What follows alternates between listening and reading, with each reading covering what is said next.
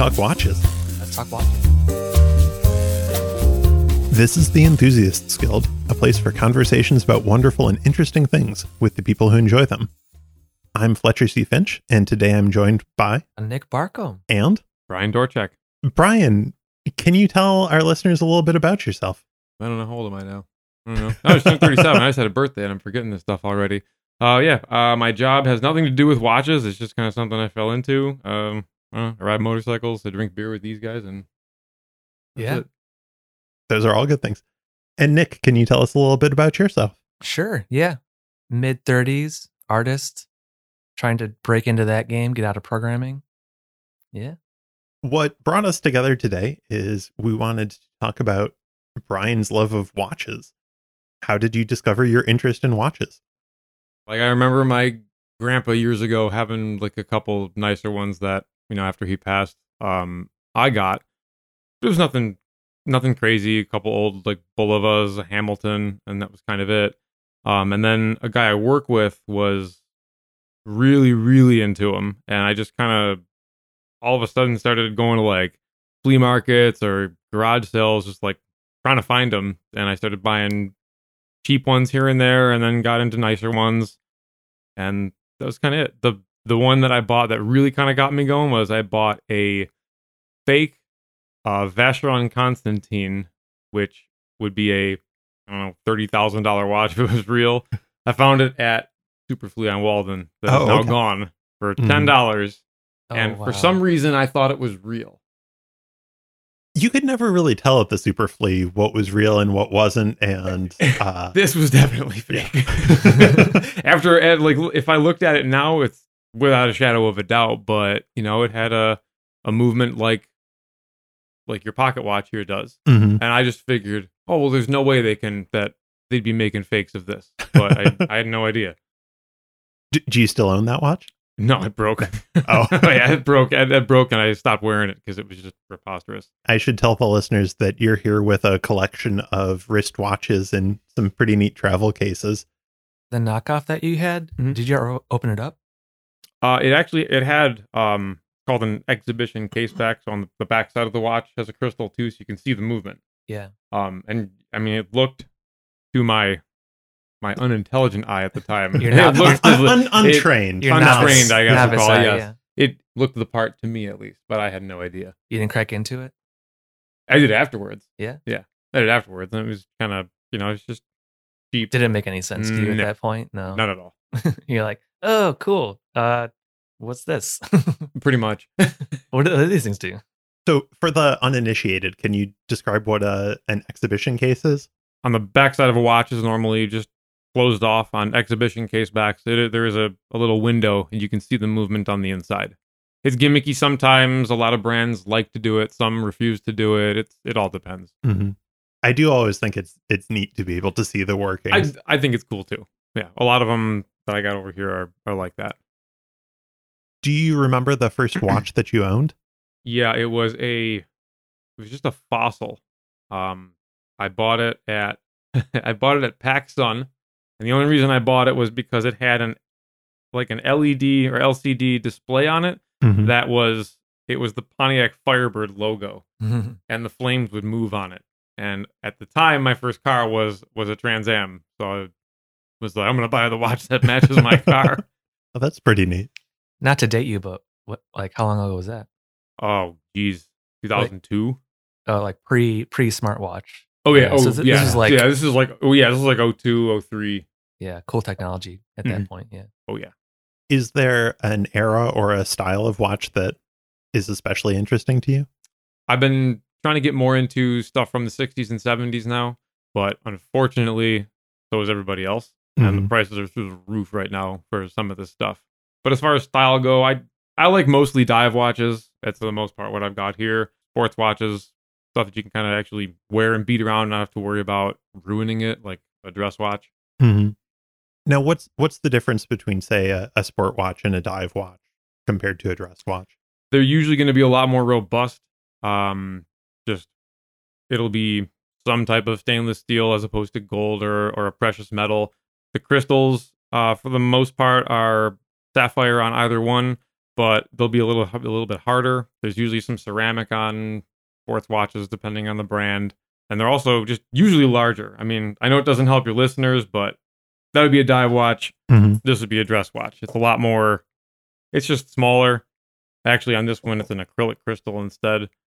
For the most part, the gist of of the differences between the two of them. Well, and, You know, and if yeah. Yeah. if you were diving, it would be easier to read a, a larger. Oh, watch. absolutely. Yeah. I mean, it's it's for the most part like a sports watch or something like that is going to be something that was made to serve a function. You know what I Mhm. mean? And a dress watch is just that it's to look good.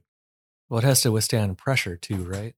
Yes. Yeah. Yeah. And then there's some that Rolex made a model called was called the the Deep Sea. It was a model of the Sea Dweller that they built especially for James Cameron when he was looking for the Titanic. Mm-hmm. and it was initially built to go on compression dives. But what they ended up doing was, uh, I forget what the diving vessel that they used when they went down.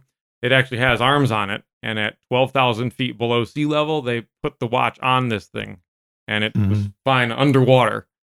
I want to see that. If, if I remember correctly, it was the Alvin Two is the the diving. That sounds familiar now, Yeah. but it's there's a lot of a lot of like the the larger brands like to do. I wouldn't call it a stunt, but they like to kind of show that yeah, it can do this. Omega famously went to the moon in the 60s or the first watch on the moon. You know, that's just kind of their claim to fame. Rolex built the Explorer. His name escapes me now. First guy to climb Mount Everest. It was in the 50s. oh, uh, Edmund Hillary. yes. They built the Rolex Explorer for him for when he was climbing Mount Everest. The I didn't time. realize that. Yep. Hmm.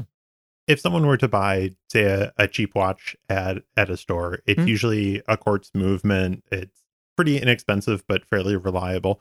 What's the difference with these higher end watches or or older watches?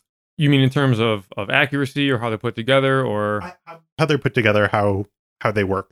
Well, the quartz watch just uses a battery, and it's I don't know the exact science, but I do know there is a quartz crystal located in the watch that gets vibrated through a coil, and that vibration is turned into timekeeping. Mhm. When it comes to a mechanical watch, there's a spring that's wound up tightly, and then there's what's called an escapement.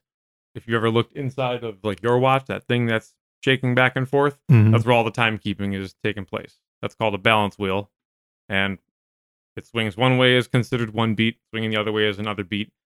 Looking at that second hand, yours is probably 21,600 beats per hour. It's a very common speed that they work at. Higher brands like Rolex, Zenith, especially, which I don't have one of those, those are crazy money. Rolex all beat at uh, 28,800 beats per hour. So the Mhm. second hand sweeps a lot smoother. Zenith has a new one out now that's 30 something thousand, and that's that's pretty cool. But they're using a totally different movement technology now, which is probably the first, uh, I'd say the first innovation in how a watch or a clock works in 300 years. Every Wow. yeah, every every clock for the most part, with the exception of well, yeah, the yeah, that ticking there is is essentially pendulum, yeah. operating what's called a lever escapement. Mhm. Um, all of these use it. That uses it. Zenith has developed something completely different now, and I don't even know how it works. I saw it, and it's I'm I'm not quite sure how they pulled it off What was the first time you opened up a watch, got inside? when I bought that fake one because I thought it had to be real. And when I opened it up, I found a bunch of plastic. Ah, yeah. What was the first time you repaired one or kind of got into that? I bought a cheap Seiko off of eBay that was sold as like not running. Mhm. and I just kind of figured I'm going to start here, and I started taking it apart, and I completely, I, I couldn't even put it back together. Like I, I ruined it. So then I found a couple other ones that were cheap, um, and just kind of kept going until I got it all back together at one point. You know, so I learned, I learned Seiko movements like pretty well, and then I worked on an Invicta for a friend of mine that had a Swiss movement in it. The movement company called ETA that supplies movements with a ton of different companies. Um, and that was the first like proper watch movement that I ever worked on, and it was a little like a little scary because like Mhm. if I screw something up or lose a part or something goes flying out of my tweezers, I don't know what I'm gonna do. You know what I mean? But uh, it ended up being easier because it's just the the build quality is so much better. The hardware they use, the screws they use, just everything fits. It's just designed so much better. Parts are machine better. It ended up being easier to work on than the cheaper stuff. Being self taught, have you learned things from websites, videos, books? What, what's what's your process been for that? Oh, YouTube. YouTube? Lots of YouTube. Yeah, there's there's actually tons of YouTube channels out there now where it's there's one guy named Mark who's got one that's one of the best. He's got a great camera. The the movement fills the entire screen. Somehow he does this without getting his hands in the way and just talks you through exactly what he's doing and how he's doing it. Like and it's Mhm. you know, you'll watch it's a two hour video to watch him disassemble and reassemble a watch movement. But it's I'd sit there at my desk, like with it up on my computer, and just Uh-huh. kind of hit pause as I'm doing what he's doing, and just kind of go through it.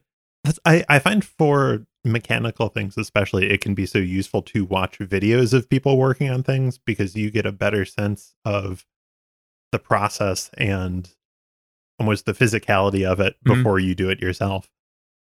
Yeah, it's it definitely helps because reading diagrams and just kind of looking at like when they they don't give you an instruction manual Mhm. like whoever built the watch or built the movement. It's just a blow up of all the parts and it's kind of shows them all exploded and that's it. There's no order of how to take things apart. There's no nothing to help you diagnose it if it's doing something. You've got to just kind of get in there. Do you find that each watch, um, when you take it apart, has its own schematic, or generally it's like these movements go here, these movements go here? There might be like one or two little differences between the watches or the companies. They're built very similarly in that because they're all working off of the same concept, you know? So you have power on one end being regulated on another. It's there's only a certain amount of ways that you can perform that function. They're put together a little differently, but Mhm. you can kind of now I can pull something apart and kind of go, okay, that goes here, that's going to go here. I do still have to reference the internet depending on what it is, but for the most part I'm I'm getting pretty good at at seeing how this stuff is supposed to go now.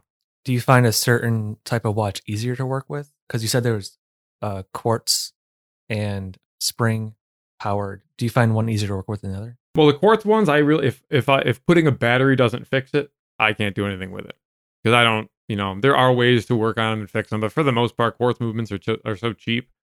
It's if a battery doesn't do it, I'll get another one online for fourteen dollars and just put a new movement. And I'm not Mhm. about to try to figure out where there's like a broken piece of solder. So is that the type of watch you prefer to work on? No, I like to work on the mechanical ones. Yeah. yeah, I, I prefer to at least, just because I I find it more enjoyable. What do you like about collecting and building watches? I don't know. That's hon- that's a that's a tough question to answer. No, I that's just um I like working on them more, I think, and building them more. Like I just got a new set of screwdrivers and I'm like, I don't have a watch to fix. I need to I need something to work on. I don't know, it's kind of just very meditative for me to just sit there like in a, my quiet office and focus on something. Like I can really really shut everything off because I have to be as steady with my hands as I can possibly be Mhm. and like the collecting aspect of it i mean i'm i'm building a little collection here just stuff that i like i guess it's the same as people who like to collect art or old cameras Yeah. it's just neat i like it Now, do you find with that kind of having to be still and steady with your hands? Are you very in the moment when you're working on a watch? Do, do you kind of like lose track of everything else and you're just focused on what you're doing right there? oh yeah my wife makes she makes fun of me because i always tell her like i don't think i really have much of an inner monologue but i always have music on or a podcast or some type of thing playing in the background but when i'm Mhm. working on watches it's silence like i don't need it i can't have it i have to kind of focus Are you thinking about anything? Or is it just like clear your brain, meditative? Ye, not really. It's kind of, I'm just I'm focused on whatever my task that I'm doing at the time with it is. Sometimes more than, uh, more so than than others, depending on what I'm doing. Like if I have something expensive that I'm working on, it's a little more like really, you know, kind of zoned into it. Mhm. Um, you know, if it's something I'm not as worried about, or if it's one of my own watches, I'm not putting as much into it. I probably should, but Mhm. it's uh, I guess it kind of comes and goes depending on what I'm doing. And speaking of your own watches, do you have a particular favorite in your collection? yes and no. I like I I like them all for different reasons, you know. But if there's like a favorite that I have, it's probably this one. This is a 1981 Rolex Datejust oh, 16015, and it was my mm, wife's fathers who had passed away. Oh wow. He left it to her brother Mhm. and Dan, er, you know, my brother-in-law. He's not really into watches, doesn't really, you know, care for them or anything like that. So when soon I got married, he gave it to me as a wedding present. That's really nice. Yeah. And that's I, I think that's something that sometimes gets forgotten is watches are traditionally an Mm-hmm. heirloom item. Yep. Yeah, and it's it's it also means a lot too because uh, I guess when her dad when her dad bought this in the '80s, he bought it as a his and her set. So Sue has the matching one that was her mom's, who has also passed away. Mm-hmm. So the, the watches stayed together with a married couple. Oh, that's really neat. What are some of your other favorites? It can't be my favorite that much if I left it at home. I've got a uh, it's an Italian company called Panerai, and the watch is called the Black Seal. It's the Black Seal was named after the Italian frogmen from World War II, Mm. and Panerai was supplying that watch to them after they had kind of flipped to the Allies a little bit there. And I just I just think that's a really cool looking watch. The history behind it is incredibly deep because the design from it was uh, actually taken from an old Rolex pocket watch because Rolex was building this watch for Panerai in the 30s, and Mhm. there's there's pictures you can find where, um, you know, pocket watch has the crown up at 12 o'clock where you wind it, and it's clearly a, a pocket watch. Turn it 90 degrees, weld two little wire lugs on it, and attach a strap to it, and then write Panerai on it, and that's where the watch came from. It was essentially a Rolex that they just turned 90 degrees and stuck a strap on. Is that usually the biggest difference between a wristwatch and a pocket watch? for the most part yeah yeah it's well when you get into uh, older pocket watches at least they're designed a little bit differently um like where more so in uh shock resistance. Mhm. because pocket watches are usually stationary. They sit up right in your pocket and that's it. Wristwatches you're you know you'll pound a table or smack it on a on a wall or something like that. Um so where that escapement actually is it's called an Incabloc. It pivots on a jewel. That's what the bearing is that everything spins on. Mhm. um, the Incabloc ones will have like a small, uh, usually it's it can be tin, it can be gold, but it's just a thin piece of metal that actually serves as something to be kind of like a shock absorber. So you know that way you're you know you bang something, it doesn't jar everything apart, and now the watch stops running. Well, that's I, I was interested to read that wristwatches weren't really much of a thing for men until they were needed for military purposes. You know, a- aviators needed them, and early on in the war, uh, a lot of pilots actually ended up with women's wristwatches because It- that's what was available. Yeah, it started as a fashion accessory. Men stuck with pocket watches for a long time. Mm-hmm. Yeah, that's I. I just find the the history of everyday items like that really fascinating. Yeah, it kind of came out of that's that's another reason I guess why I like more of the utilitarian watches, I guess, because you know they were made to serve a purpose at one point. I know they're kind of pointless now. We've got a cell phone or whatever, but it's just it's not the same. If I ever leave the house on a rare occasion when I forget a watch, it's like I have to go home because I'm. It just doesn't. I feel Mhm. you know naked. Can you kind of walk us through? Uh, I, I'd say from from this side to that of the watches that you brought with you today. Yeah, if you want. Yeah. Uh, this is this is a Phoibos. This is a micro brand out of I think they're from Taiwan. So micro brands are actually really interesting. That's kind of something that I'm starting to really enjoy finding, which it's it's exactly what it sounds like. It's just a small up and coming watch company that are a a lot of them are doing some really really great things.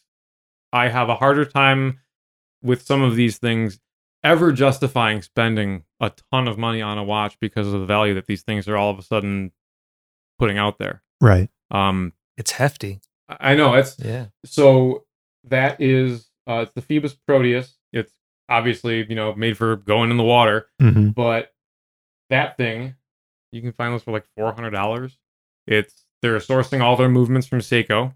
So the movement in that is the Seiko NH35. It'll run forever and be perfectly accurate. You could probably go 10 years before you have to service the thing. Mm-hmm. That being said, this is one of my other favorites. This thing I bought when I was young, stupid, and didn't know what credit card debt was. Um, this is a Rolex Submariner. They're both, if you hold them side by side, they're both waterproof to 300 meters, They're- I think. this one. Yeah, the, the Phoibos is a little less. This is 300 meters. The Submariner is, I think, a thousand. oh wow. but I mean, real who- nobody's going underwater that deep, and if they are, they're using a dive computer. You got other problems, yeah. Yeah, but holding those two side by side, I mean, they're both automatic watches. They're both water resistant. They're they're you can beat the hell out of both of them. I have a hard time telling anyone other than the name recognition that that carries why it's worth ten times what this is. hmm It's it's getting very difficult with what a lot of these companies are doing. you said it's a, a Phoibos? Yeah. Phoibos? I like their design a lot. Yeah, really I like cool. yeah, I like their their Kraken The design looks really cool. They put that on Mhm. all of theirs now. Um, and they just they, they're the the value for money that some of these micro brands are coming out with is insane to me. This one, actually, the one that I'm wearing right now is is another one. This is uh Zelos. This is Zelos uh, Horizons GMT. So it's got four hands on it. The GMT function is from wartime, so it's the Greenwich Mean Time. Uh, you could set it to two different time zones. That's got an exhibition case back. Yeah, that's Oh, beautiful. yeah. Um, that is a legit Swiss movement. It's an ETA two eight nine three. That's I don't know eight nine hundred dollars, and I mean, I- I don't understand how for what they give you for that. I mean, it's got stuff that much higher luxury brands don't even have. It's got a really good sapphire crystal. It's got a sapphire bezel insert. Nobody's doing sapphire bezel inserts right now. That second hand is so smooth.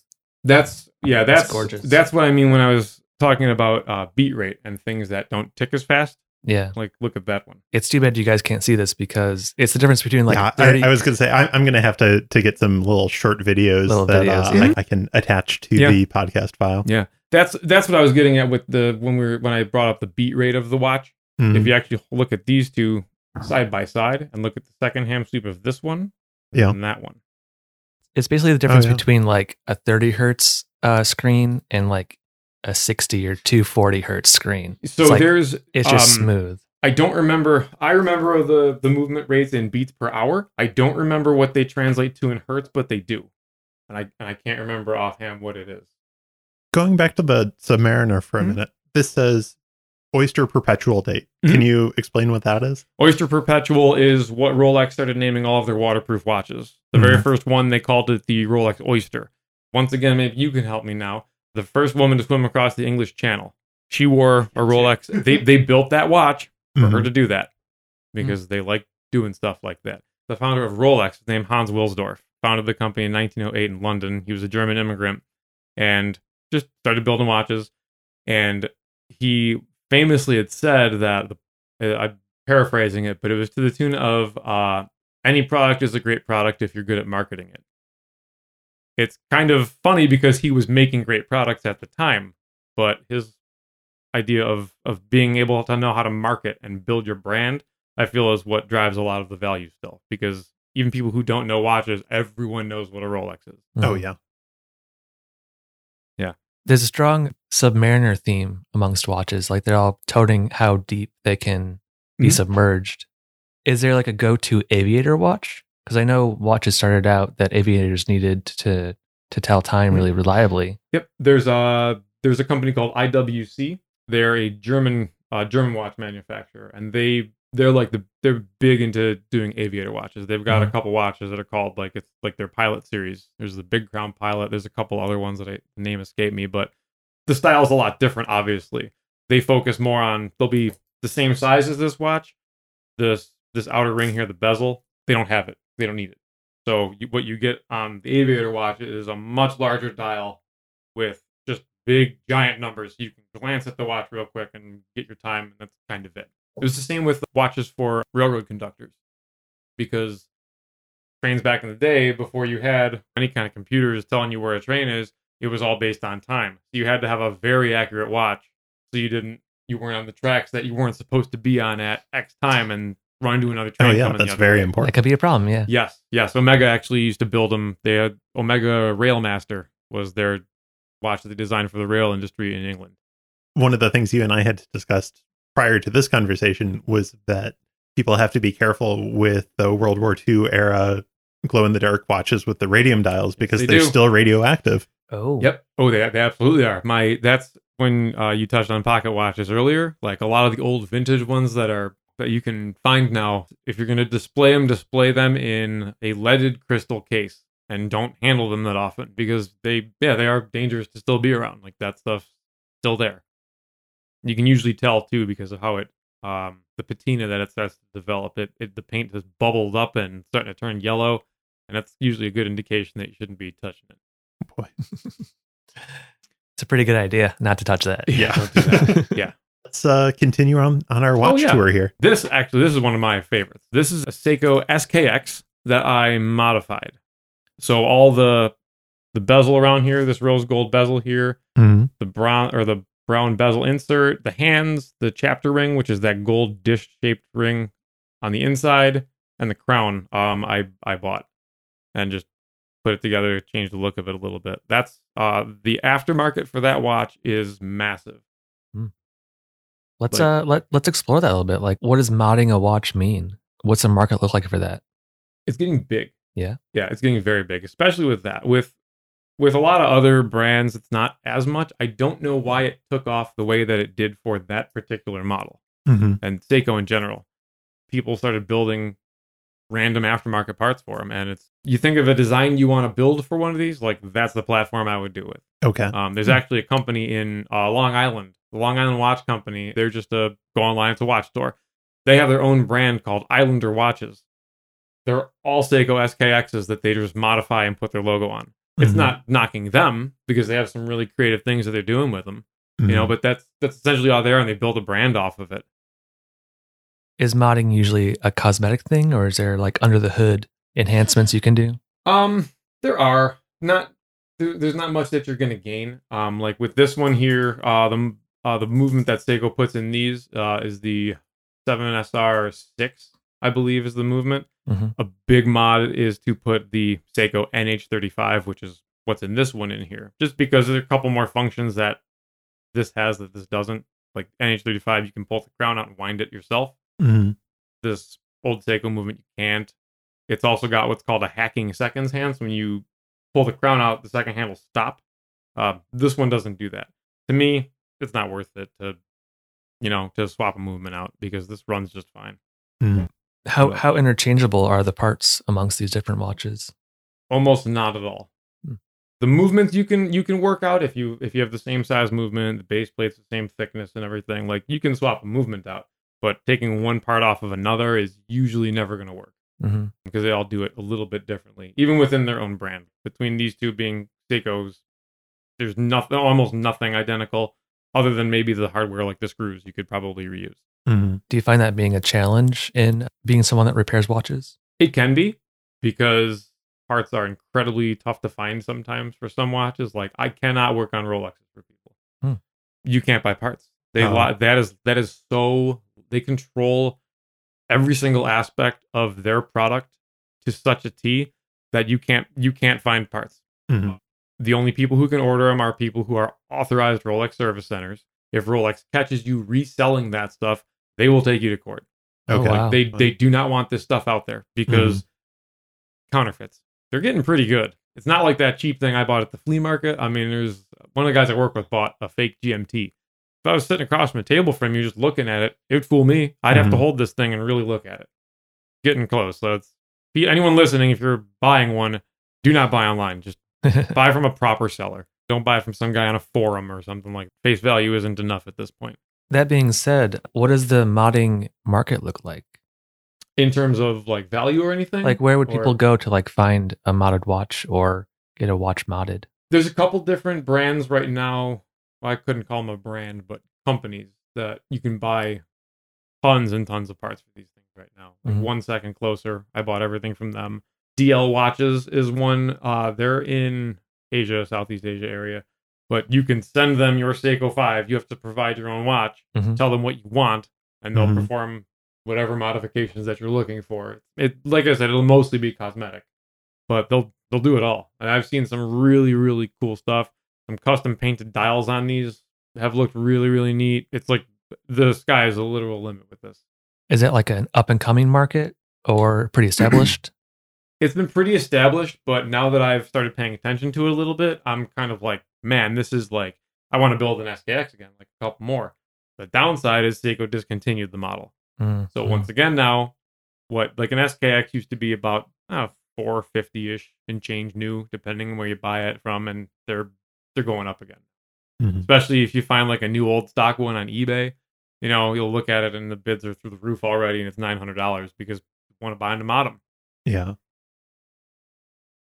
I, I think it's interesting how you get these little hidden worlds Mhm. of people who are very enthusiastic or, you know, into watches or into fashion or, or, or style. And you can pretty much dive as deeply as you want to because there's more and more to learn the further you go in. Yeah, it just keeps the the further I went into that as far as the modding community goes. It's like now I'm on like four different Facebook groups, Mhm. uh, two forums, and these are just dedicated strictly to modding one type of watch. Mm-hmm. You know, but it's it's really neat. Like guys are getting really really creative with a lot of the stuff they do with them.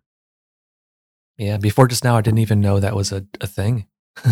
yeah, it's it it's cool. Like That's it's cool. like putting like just buying stuff and kind of thinking like, how do I want this to look? And you know, that'll look cool and that'll look cool. And I'm just like using Photoshop and like just lazily Yeah. overlapping images, trying to see what's so going to look so you'll right and everything. you'll actually mock it up first so that you can decide. I did for this because I wasn't sure how it was going to turn out, Mhm. but I'm I'm happy with it. Nice. I'm looking at the watch on my wrist and being like, "Hey, Brian, uh, what can you do with this?" It's a, it's a Seiko. Hey everyone, I'm Bob, And I'm Al, and we're from a podcast. called Geeks United with Al and Bob. And of course, we cover all of the nerdiest things in life movies, TV shows, comics, books, all that kind of good stuff. You know, everything Disney has bought in the last decade or so. yes, exactly. But we also have lots of special series out. Every October, we do sort of a paranormal month. We did the, fright- the 50 most frightening things, one in each state. So we do a lot of stuff. So listen and subscribe to us in all your favorite places. Spotify, Apple, Google, SoundCloud, everywhere you listen to your podcasts. However, you want to end it. Uh, hey, that was that was just the script I sent over. Oh. I want to hear again what you just said about the Rolex that you put on. I'll never get to do it again in my life. I'll never afford a Rolex, so it felt good to put it on my wrist. Feels nice. Feels nice. Let's get back into your collection. Yeah, this is the oldest watch that I have. This is a uh, a Bucherer. I like that one. Um, yeah, this is from 1951 or so, I think. I can only kind of date it. So it's been serviced a couple of times. Usually, and it's an old watchmaker thing. Um, when you take the case back off, service a movement, you will engrave your initials and the date that you worked on it. The next guy who works on it knows when this watch was serviced. Oh, Mhm. cool. And there are a bunch of them on the back of this watch. And the earliest one I found was 1953. And Okay. it used to be like two to three years somebody would want to service it. So I'm Mhm. kind of splitting the difference and just saying I think this is probably from 51. It could be older. I'm not sure. Um, but yeah, it's kind of an interesting company. It's uh Bucherer is oops.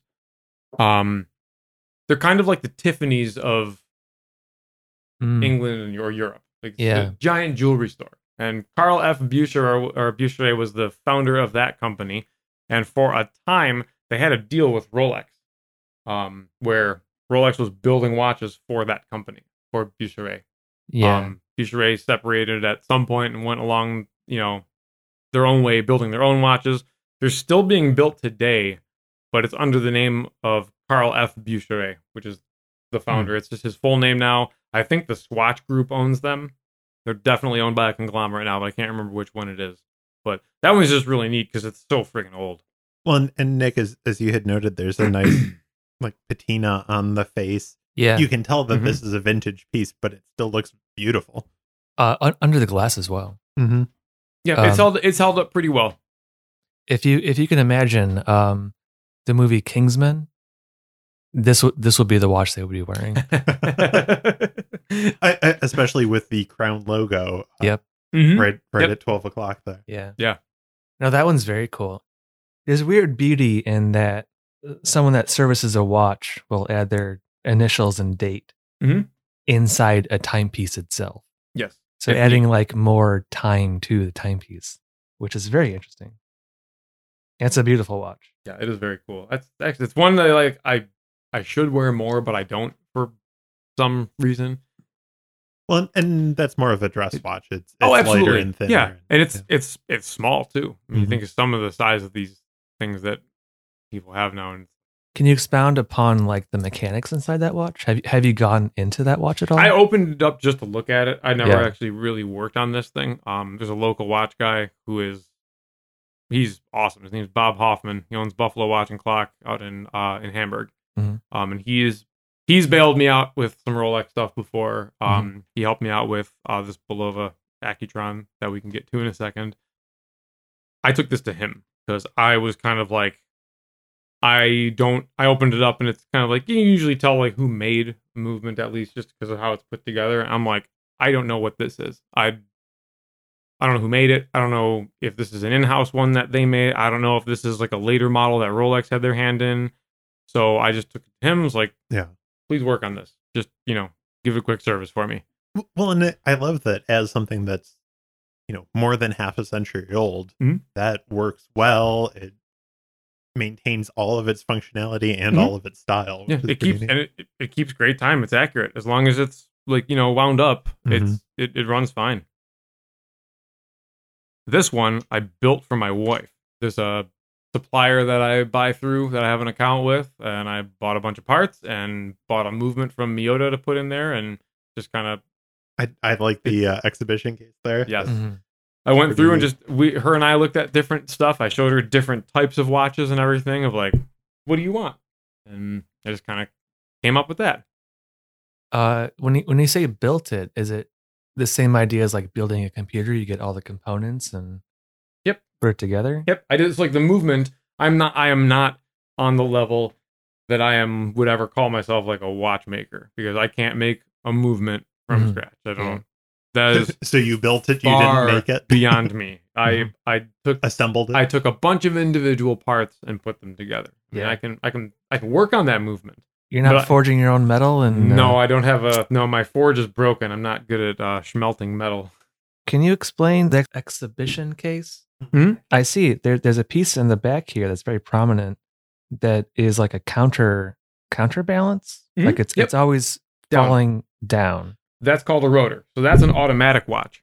It charges It'll- or so that as you While you wear the move? watch, that will always follow gravity, and that is actually winding the mainspring of the watch and keeping it wound. So you don't have to worry about winding it every other day. If as long as you wear it, it'll stay wound. is that like a standard in watches now? For the most part, it is. Most of them are. I don't think I have any here that. Does that right. replace a battery? What's that? Does that replace the battery or in in conjunction with the battery? Well, there's no battery in that. That's crazy. That's 100% mechanical. So the watch winds itself as you wear it, and it's just working off of pure kinetic energy. That's awesome. Lucky girl. I can build you one. Paint the dial. All right. All right. Yeah, paint the dial.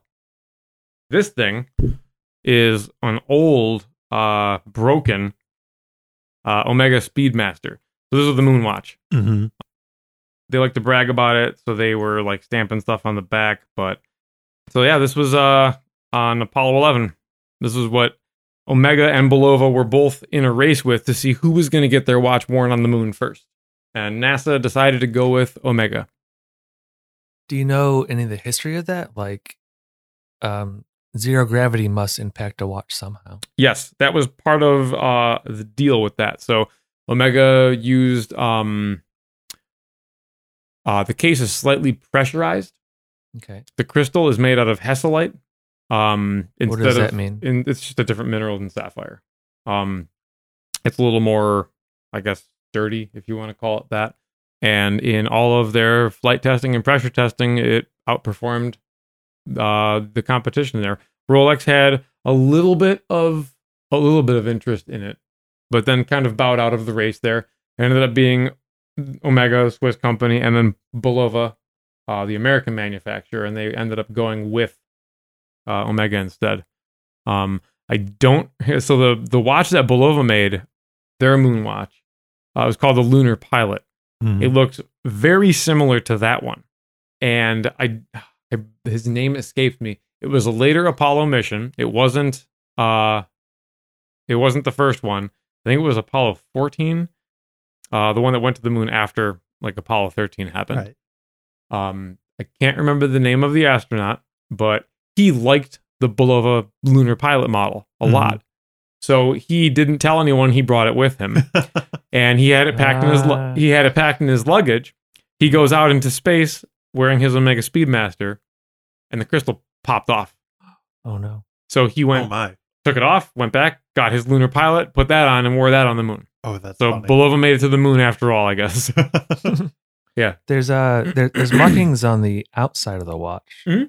Uh, I can't make any sense of them. The- it's some sort of gauge. tachymeter? between- Yeah. so that's for What is- measuring speed. How? It's very difficult. Okay. So what this imagine. so this watch is uh, other than being just like oh watch watch, it's also a, a chronograph, stopwatch. Okay. That's why I said it's broken because this hand that is like which is the second hand that keeps moving right now. Mhm. That's actually the the chronograph function. Uh, I broke the the pusher is broken on this. Oh, it was no. like that when I got it. Um, Mhm. so I can't turn the stopwatch off. But anyway, basically what you would do is if you know where the starting point is Mhm. and where a mile is, you can time how fast it's going. So this would normally be up here at the very top. Hit start. Once it crosses a mile, hit stop. And that'll give you the speed that it was traveling. Oh. So if you're going 60 miles an hour and it takes you a minute, that's Mhm. why 60 is up at the very top here. 600 miles an hour is at the six second mark. That's basically all this is, is, is, is to gauge speed. Very interesting. Let's get to the final watch that you brought tonight. Yes, this is the only one that I want people to hear. Mhm. Um, so this is a Bulova Accutron from the 60s. So in the 60s and 70s is when the quartz watch revolution was really starting, when people were starting to put batteries in watches. Um, Seiko hedged their bets with quartz movement. Bulova went the other way and developed a tuning fork movement. That's why their symbol is still a tuning fork. So it's got a battery in it, just like any other like quartz movement would have. There's a literal tuning fork inside of it, wound up with very, very tight copper windings. So all the current runs through that, makes the tuning fork vibrate, and it takes those vibrations are the same as the oscillations from a quartz crystal or what you're getting in the beat rate from a mechanical watch, and that's where you get time from. Uh, where they differ is uh, they hum instead of tick.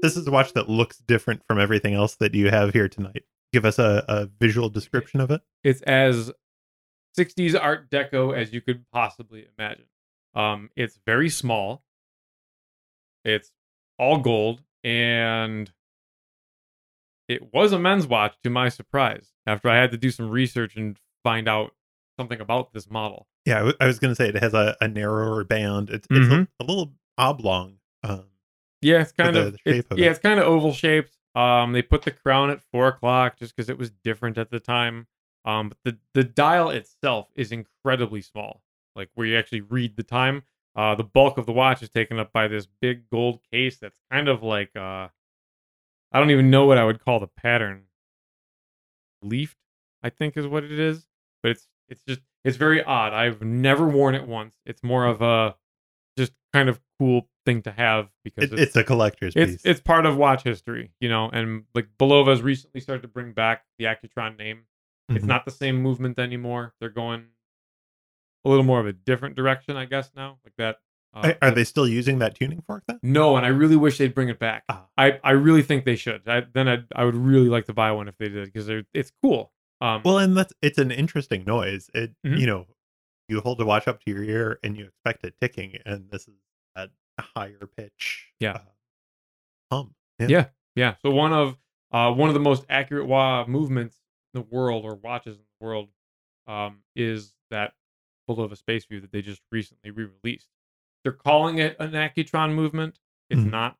Um, it's just a it's a it's a heavily modified uh, quartz movement, but they've somehow got this quartz crystal operating at an incredibly high frequency, and it's accurate. I think to within three seconds a year. Oh wow. It's it's really really cool. It's better than a calendar. Yeah. Yeah. Yeah. Why Why do you think uh, quartz run, quartz won out over uh, tuning fork? Um, simplicity. Yeah. is basically all it is because it's there's there's nothing to them on the inside of the quartz watches. It's you know it's a tiny little computer chip, a couple capacitors, Mhm. and that's it. Ha- have you opened that one up? oh yeah, it looks bizarre. Like Yeah. I, and it's and it's and it's also kind of a little bit of a mix of mechanical, of like a mechanical watch in there as well. Because if you have if if you've ever seen, I wish this was one of them. This one only has a second hand and an hour hand, or I'm sorry, minute hand and an hour hand. There's Mhm. no second hand on this. The Accutrons that do have a second hand, the sweep is perfectly steady. Like it's even cleaner than like this one, or you know what I mean. It's it's just because the the frequency that it's oscillating at is so high. The sweep of the second hand is, I mean, perfectly smooth. Yeah. So we we've talked about some of the watches that you have. What's the watch that you wish you Ooh, the coveted watch. The coveted watch. Um, or, or or even just wish that you got to wear one? late seventies or early eighties Rolex GMT root beer model.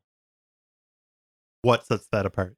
Um, I've always liked them. The GM the GMT model is um, you know, it looks similar to to a Submariner. Um, it's what offsets it is that it's got a fourth hand for a second time zone, but the GMTs came in a bunch of different color schemes. So there was just an all black one, where it, the coloring is mostly in the bezel, the, the ring around uh, around the dial. There's the black one, one called the Pepsi. Pepsi had a two tone uh, bezel, which was blue and red. The Coke model, which was black and red. there was the Batman, which was blue and black. The root beer was a two tone stainless steel and gold model, so that ran through the through the bracelet. Uh, the bezel was brown and gold. Uh, the dial itself uh, was copper, or at least they are all fading to copper now. The the older models are Mhm. and I just I think they're one of the greatest looking things that the company's ever made. And recently they've gotten like a resurgence because Rolex re-released a root beer model in the current market and the current lineup they have, and because of that, prices have gone through the roof for the older ones. Like I mean, like sixty, seventy thousand dollars. It's untouchable at this point. So fr from what you've described, it sounds like when you like a watch, it's both the mechanics of it, the the function of it, and also the design and style Mhm. that really Yep. attracts you. That that's one of the few that it's like the the style of it is really like, oh, I need that, and I don't even like gold. Do you have a watch that you would um that you want to dive into as a Um, tinker? As a tinkerer, Yeah, just like um, breaking the back open and saying, "Ooh, let's let's get in there and see what see what's what's happening." do I have to put it back together so it works? That's two questions. Yeah, one you have to. The other is like, eh, let's take it apart. if there's one that I have to put it back together so it works, that one's tough because all the ones on my list are ones that I would be terrified to work on. Gotcha. A Yeah. Seiko, a Grand Seiko, Seiko to clarify that. So Seiko is its own company. They launched a luxury line called Grand Seiko, and built one of the most innovative watch movements in the world. That is a combination of kinetic energy and then also electronic regulation. It's incredible. It's called the spring drive movement. It's a mainspring. So, same thing that all these mechanical watches share. That power from the mainspring, though, um, drive what's called a glide wheel. So instead of an escapement that shakes back and forth, one wheel is now powered and just spins. Hmm. That spinning wheel is hooked up to what they call a trisynchro regulator. All right, Doctor Who. Yeah. Exactly, I know. So, but anyway, so through this regulator, though, the regulator will either will use electromagnetism to slow down that glide wheel that is constantly spinning, and that's where timekeeping comes from. These things are Oh. incredibly cool. Like the Like it- resistance. It is, yeah, it is literally a combination of of the accuracy of a quartz watch, but with all the the hallmarks and things that people like, people like me, of a mechanical movement because it is 100%. It's you're now electronically regulating kinetic energy from a spring, but doing it without a battery, and you'll never need one because the watch winds itself as you wear it. And is that one that you probably couldn't put back together? I don't think I could, but I would like to try to take it apart. Yeah. you know there are some like uh some chronograph movements like stopwatches that i would like to tinker with and just look inside Yeah. you know and and see um there's some companies are like there's there are watches that have alarms mechanical watches Mhm. and there's there are literal like nice stiff pieces of metal that run along and wrap all the way around the inside of the case back, and then there are hammers that are triggered by these mechanical watches to sound alarms. Um, Huh. like oh, the complications and what these things have are insane. Um, there's a company called Patek Philippe. They're part of what would be considered the holy trinity of of watches. Patek Philippe, uh, Audemars Piguet, and Vacheron Constantin. Um, and these are like for it's essentially like the hyper rich are the only people who own these things, but you're also talking about a watch that one person puts together over the course of a year. Hmm. So uh, Patek has a watch called the Sky Moon Tourbillon. It's a dress watch. It's pretty big. It's two faced. You could flip it and wear it either way you want. Uh, one dial has what's called a perpetual calendar. Okay. So a perpetual calendar shows time, day, date, month, and year. This watch, when set correctly, as long as you don't let it die, it it knows the different. A thirty day month, it will skip to one. So you don't have to set it to change that. Um, they will also, as long as you keep them wound for, I think this one is six years, it'll account for a leap year. And this is all I- being done through gears and springs. There's no computer in this. I, I was just thinking that February must just be the bane of watchmakers. yeah. It sucks. Yeah, I hate. I, you know, I have, I have a lot of watches. I got every month a 30 day month or February comes around. I got to go in the thing and skip a day on all these things. But that Mhm. watch will account for all of this stuff, and it will do so literally in perpetuity as long as you keep it wound up. Somehow, I don't know how that works. On the back side of the watch, you have you tell Patek if they let you buy one, which they won't. You tell them where you live, because on the back side is the night sky. And they hand paint an enamel What? dial with stars on it. On the top section of the watch, there's a little oval, and that is the night sky that is visible to you. So as the, the watch will just run, that entire dial underneath the hands spins. So the night sky is accurate to where you are in the world. So I have to tell them where you live first because they'll paint it to where you live. My mouth is agape. That's Yes. crazy. It's also Thank you for the audio description. I appreciate that. It's this is also something that you're talking about that was in the neighborhood of 1.3 million dollars. Holy cow. Oh yeah, it's eh, it's like when I say this is outrageous, but those are the companies that are they were the, they're some of the oldest companies around that have the oldest watchmakers around. Yeah. Oh, Vacheron is another one. Vacheron made a pocket watch called the Grand Complication that had think of a function that your smartphone could almost perform, and like this watch almost like does half of it. There were over like a complication in a watch is like a date. You have the day would or it would be one complication. If Mhm. it tells you the date and the day, like you know Saturday the fourteenth, like yours, Mhm. that would be two complications. Vacheron made a watch called the Grand Complication that had over a hundred.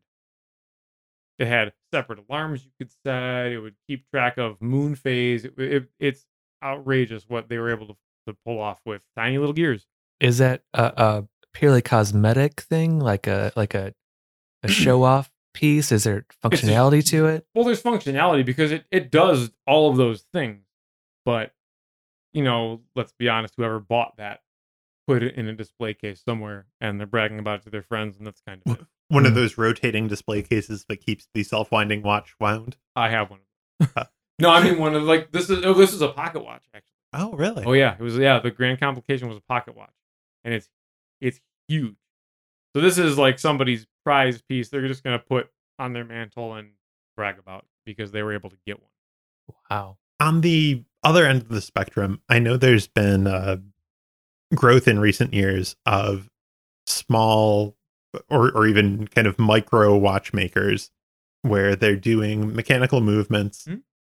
but they're, they're kind of trying to do the direct to consumer uh, shortcut. Uh, so they're, they're saying, oh, you know, you can get you can get a fashionable watch at a lower price. Uh, tell me what what your thoughts are on that. It's all junk. I love that you asked me that. Buffalo, the industrial powerhouse of the early 20th century. The grain elevators now stand silent on the shores of the Great Lakes, casting their shadow on the City of Light. a city known for blizzards, chicken wings, and Super Bowl losses, where even the natural magnificence of Niagara Falls can't help but magnify the rusted out shell of a once great city. Not anymore. Buffalo is a city on the rise again. New industry, green spaces, waterfront development, and the revival of Buffalo's proud brewing past are building the new Buffalo. With over 25 local breweries open in the last decade, Buffalo has an amazing brewing community. Join me as I talk to local brewers about making great beer. Sometimes we talk about the 716, and sometimes we talk shop to help you brew better. Find us at WNY.beer or on Twitter, YouTube, and Facebook at WNY Brews if someone were interested in getting into the world of watch collecting or or mm-hmm. or even you know watch repair where would you direct them? I wouldn't necessarily call the micro brands like we talked about earlier though and i have a couple from some that are tremendous. They're great okay. because they're actually sitting there building watches. They're they're they're putting stuff together and they're they're kind of putting their you know their hands to the grindstone and and doing something that's worthwhile. Mm-hmm. The ones that are always talking about bringing affordable luxury to you and cut out the middleman and all this other stuff. Like, I would avoid those at all costs. If they're on Kickstarter, don't buy from them. Mm-hmm. that's all I have to say. I'm. I, I will I'll say let, let's uh let's focus on the positive. Who who are some of the the people who you are interested in? Phoibos, this one that I've got here, and I'm not mm-hmm. just saying it because I own them. Because I've I know somebody else, uh, another friend of mine who's into watches. He has uh, two other models from Phoibos that he's got. And I mean, the, the things are awesome. Uh, Zelos, I would tell anyone in the world to buy a Zelos. Zelos is, um, they're out of, out of um, Singapore. The owner uh, and founder of Zelos is named Elshan Tang. I'm very sorry if I'm pronouncing your first name wrong. Um, but he's very uh, active in the community of people who buy his watches. There's a there's a Facebook group called Zelos Timekeepers, mm-hmm. and he's a member of it, and he's on there all the time asking for feedback and what do people like, what do people want. They've got a new watch called the Starfighter coming out soon, which is kind of a homage to the Speedmaster. And I'm on the pre-buy list right now. Like nice. it looks amazing. I'm very, very excited for what he's got going on with it. And I'm just to like Christopher Ward is a big up and comer right now out of London, and the stuff they're pulling off, it comes back to, you know, it's hard to justify spending four thousand dollars on a watch, which there's a ton of them out there that are that much. When a Christopher Ward like that they're putting together is seven eight hundred bucks, and it's like it's it's awesome. It's great value for money. It's actually being built like you know by people who are getting paid, which is another argument that you could put forth. Always important. Yeah. Well, I mean, it's you know, it's the fact of the matter. Like half of these watches that are all outsourced from China. I mean, it's slave labor for the most part, unfortunately. You know, when you buy something expensive or a little more expensive, even if it's, you know, a Zelos or something like that, it's like these are actual people who are getting paid in Switzerland who are building watch parts for this company. So that's something to take into consideration, I suppose. Well, and, and I, I think that's neat because not only are you supporting fair labor practices, Ben, but also you're supporting the tradition of watchmaking and mechanical watchmaking. Yeah, which which is unfortunately really dying off right now. Um, so it's I guess you could make the argument that it's uh, conspicuous consumption, you know, but on the flip side, like, is it? Because pretty much everything I have on the table here will run forever. Mm-hmm. You know, it's been built really well by people who know what they're doing. Um, so I'd rather do that than buy, you know, a, a, a cheap Vincero for a hundred dollars and throw the thing out in three years and then have to buy another one. Mm-hmm. Um, to me, I guess that's that's worth something. Um, are there uh, any American companies that are in this game? There were so many at one point, and it all kind of just went the wayside. Hamilton is still holding out strong. Hamilton's based out of Pennsylvania, actually. Mm-hmm. Um, so yeah, Hamilton's great stuff. Oh my god, like Hamilton khaki, one of their field watches. I mean, three hundred bucks. Thing's amazing. Swiss movement, built in America. Like, why wouldn't you buy one? I have one at home. Bulova's an American company, at least American founded company. Mm-hmm. They're not so much anymore. Um, but they're you know they're they're kind of on the comeback. But a lot of those companies that were around like in the like mid-century times, like uh, Elgin, they're gone. Uh, Brewer, they're gone. There's there's a lot of them just kind of faded away and and disappeared. Mhm. To maybe address the elephant in the room, the advent of smartwatches. Um, what brings you back to mechanical these mechanical devices over uh, a smartwatch? Because I know a lot of smartwatches are trying to make themselves look like mechanical watches. Yeah, some of them do. I mean, the the only smartwatch that I have is my my Apple Watch. So Mhm. it's, there's you know wearing that is like clearly this is not not that. Um, like I I appreciate everything, but like the smartwatches, it's it's cool. Um, but I'd rather I'd rather wear one of these. I you know I I feel I'm I'm looking at my phone too much anyway. I don't need another screen to look at on my wrist that's right there. Yeah. You know what I mean? Um, and it doesn't have like I, I appreciate these for how they work. I like the mechanics of it Mhm. inside. So I'd rather just wear a little machine on my wrist that's keeping time. I think it's neater than just a smartwatch, Mhm. to me at least. There's something more authentic and real about it. Yeah. Yeah. And not like uh like, oh my god, I think the end is coming or something, but it's like, oh no, if the power grid goes down and the zombie apocalypse happens, like I'll at least know what time it is for a while until I'm Mhm. eating. No, that's um well and and It's good. as you said, you know, a, a thing that you collect. We're sitting here in my library where I have at least four telephones that are not hooked up to anything and six cameras that I've never used. but I just admire them from a design and functionality standpoint, even if Hmm. I don't actually use the functionality for it. yeah. I mean some of these brownies I'm sure if you could find the film they needed Oh yeah. would work. Yeah, I actually think everything is functional. I just haven't used them for Yeah. that function. I mean, there's there's old um like well, like, keeping an eye on photography. There's old like steel plate daguerreotype cameras that like can still work, and they're 120 years old. Mm-hmm. Well, and, and I I think that is a neat thing about these these timepieces too. Is as you said, these will work in decades from now. Mhm. Yeah, I mean this this one is what 70 years old. If um if it's from the 50s, Mm-hmm. it still runs. It still keeps time like pretty well. Yeah. So I I I like that idea. You know, I'm like uh some of these that I have like I I buy and sell all the time.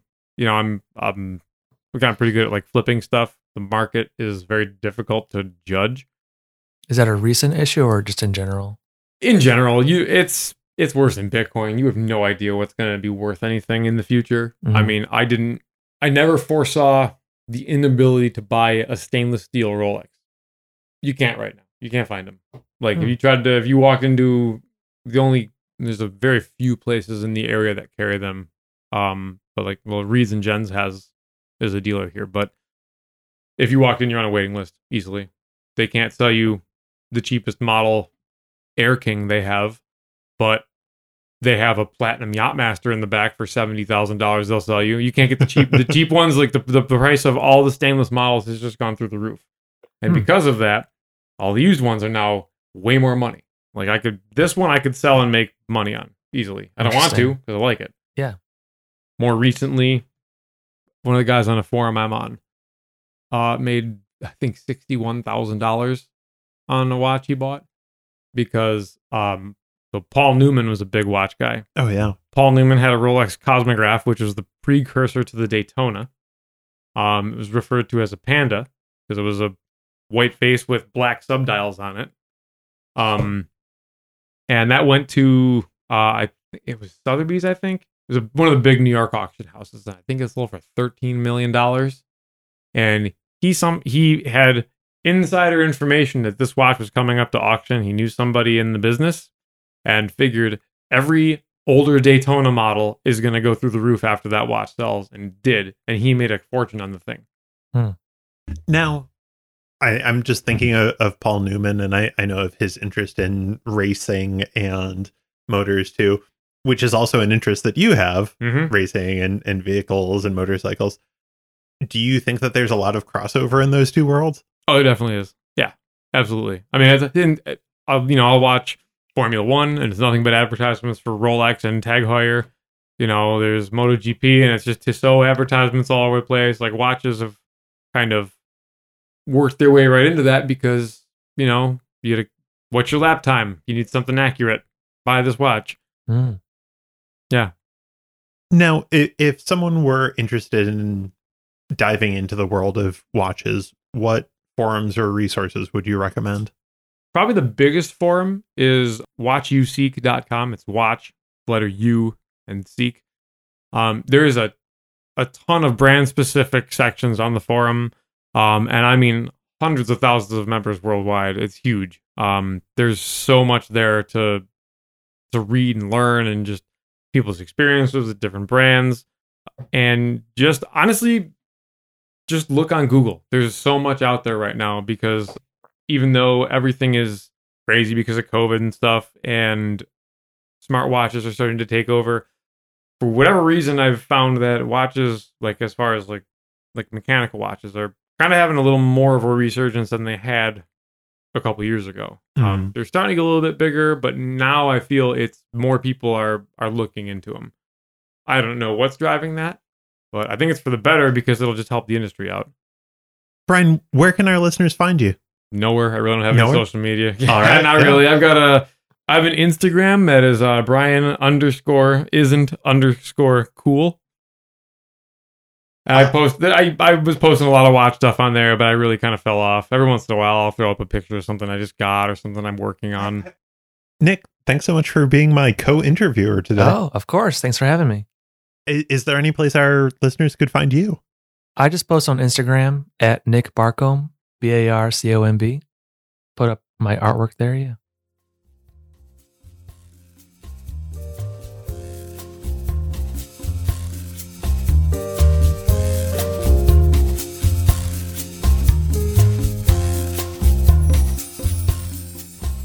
Thanks for listening to this episode of The Enthusiasts Guild. You can subscribe and hear all of our stories through your podcast player of choice. Find us on Facebook at The Enthusiasts Guild, on Twitter at Enthusiast Guild, or contact us at theenthusiastsguild at gmail.com.